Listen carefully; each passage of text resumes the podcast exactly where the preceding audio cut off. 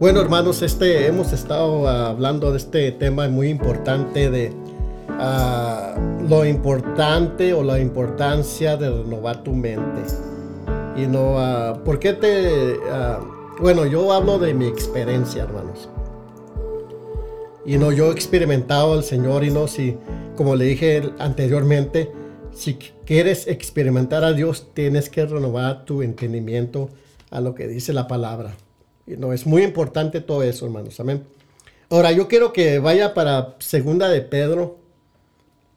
Abra su Biblia para Segunda de Pedro, capítulo 1. Vamos a estar leyendo el verso 3 y el 4. Amén. Y como le dije en el último podcast que estamos hablando, leyendo de la Reina Valera 1960. Amén. So, segunda de Pedro, capítulo 1 verso 3 y el 4. Mira lo que dice la palabra. Como todas las cosas que pertenecen a la vida y a la piedad nos han sido dadas, fíjese nomás, por su divino poder. Ok, uh, deténganse ahí un, un momentito, ok. ¿Qué son todas las cosas? Bueno, vamos a leerlo una vez más. Dice, como todas las cosas que pertenecen a qué? A la vida y a la piedad. Dos cosas, ¿ok? A la vida y a la piedad. ¿Qué es lo que necesitas? Y no, yo siempre he dicho a la gente, si Dios te llamó a ser pastor, si Dios te llamó a uno de los ministerios, Dios te va a equipar todo lo que tú necesitas. No vas a tener que andar allá mendigando o pidiendo aquello. Y es triste, hermanos, sino como hoy muchas organizaciones o como le hicimos iglesias andan haciendo esto y esto otro y no para levantar dinero porque no tienen cómo, con qué pagar esto, pagar aquello o hacer esto y no. Bueno, si Dios te llamó, Dios te equipa. Él te va a dar todo lo necesario. O como dice aquí, como todas las cosas que pertenecen a la vida, y a la piedad se nos han sido dadas por su divino poder. Vamos a seguir leyendo. Mediante el conocimiento de aquel que nos llamó por su gloria y excelencia. ¿Ok? Ahora vamos al 4. Por medio de las cuales nos han dado preciosas y grandísimas promesas para que por ellas lleguéis a ser participantes de la naturaleza divina. Dice, dice aquí Pedro, habiendo huido de la corrupción que hay en, en el mundo a causa de qué? De la concupiscencia. ¿Ok? Ahora, ¿cómo dice aquí la palabra? ¿Cómo dice aquí Pedro? ¿Cómo dice Pedro? Dice, dice, como todas las cosas que pertenecen a la vida y a la piedad, nos han sido dadas por su divino poder, mediante el conocimiento de aquel. Y no, y no, si tú no tienes conocimiento de aquel que te llamó por su gloria y excelencia, pues vas a, como dijimos ahorita, e-, eres ajeno a la vida de Dios. No sabes. Y no estás en, la oscuridad. Eres creyente. Y no, eh, eh, eres un hijo de Dios.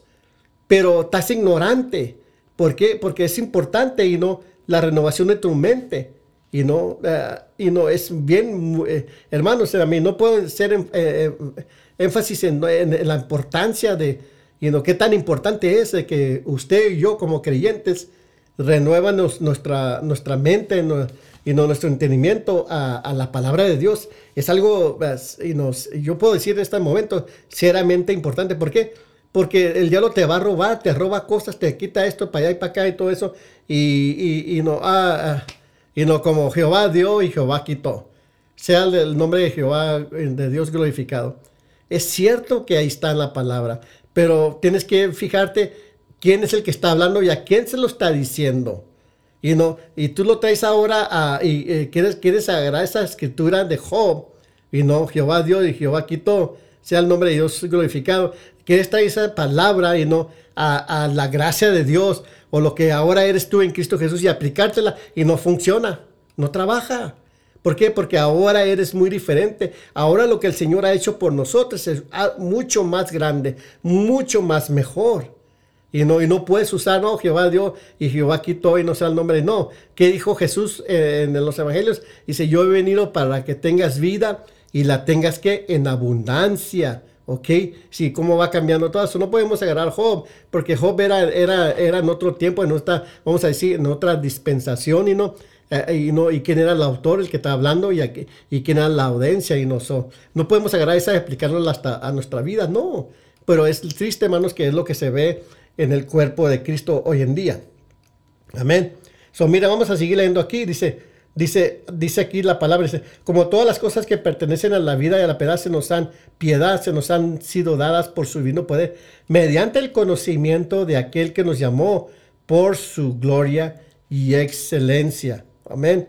Y no, conocimiento, hermanos, conocimiento. En, me gusta como dice en inglés, knowledge. Y no, conocimiento de quién? De aquel. ¿De quién es aquel? De Jesús, la palabra, el verbo de Dios. Juan, como dice Juan, el Evangelio según San Juan, capítulo 1, a mi capítulo 1, ya verso 1 dice, en el principio era el verbo y el verbo era con Dios y el verbo que era Dios. Eh, ¿Quién es el verbo? La palabra. En el principio era la palabra, la palabra era con Dios y la palabra es, es quién? Es Dios. Amén. So es la palabra. Dice, dice el verso 4, por medio de las cuales nos ha dado preciosas y grandísimas promesas para que por ella, por ella, fíjese cómo dice, para que por ellas lleguéis a ser partícipes o participantes de la naturaleza divina. Wow. Amén. Si usted no ve esto, hermano, no sé, no sé, no, no, no, a mí me quedo y no, sin palabras. Amén. Dice, habiendo huido de la corrupción que hay en el mundo a causa de la concupiscencia. Tenemos que huir de todo eso. El mundo que trae pura concupiscencia, pura corrupción. Habiendo huido de la corrupción, ahorita que en estos tiempos que estamos viviendo en el año 2023, y no es pura corrupción ya donde quiera, hermanos. Corrupción en nuestro gobierno, corrupción eh, en todas partes. Amén. Ahora vamos para el libro de Colosenses, ah, capítulo 2. Colosenses capítulo 2, verso 2, 3 y 4. Amén. Ahí le doy tiempo, hermanos, para que lo busquen su Biblia, ¿no? su, su teléfono, su iPad, su tableta o lo que tenga ahí para buscarlo. Amén. Pero ahí vamos. Colosenses 2, capítulo 2, verso 2, 3 y 4. Dice, para que sean consolados sus corazones, unidos en amor, hasta alcanzar todas las riquezas de pleno entendimiento, a fin de conocer el misterio de Dios, el Padre y de Cristo. Ok, ok. Vamos a leerlo una vez más para que vean bien el verso 2, ok. Dice, para que sean consolados sus corazones, unidos que en amor, hasta alcanzar todas las riquezas de pleno entendimiento. ¿Ok? Aquí, aquí Pablo está hablando es Colosenses, ¿verdad? Bueno, Pablo le está hablando que a la iglesia de Colos, de, a los colosenses, sino a los hermanos. Le está hablando a, los cristianos, eh, hermanos, al cuerpo de Cristo que está en, ¿qué? en esta ciudad de, de, Colosas, sino a, los colosenses, dice, dice, dice, unidos en amor hasta alcanzar todas las riquezas de pleno entendimiento. Y luego dice, a fin de conocer el misterio. Fíjese lo más. Lo importante de renovar tu mente a fin de conocer el misterio de Dios el Padre y de Cristo. El verso 3. En quien están escondidos. ¿En quién está? ¿En, en, en quién? En Cristo, en el Padre y en Cristo. En quien están escondidos todos los tesoros de la sabiduría y del conocimiento. Pero si tú no renovas tu entendimiento a la palabra de Dios, te haces ajeno a la vida de Dios. Esta es la vida de Dios.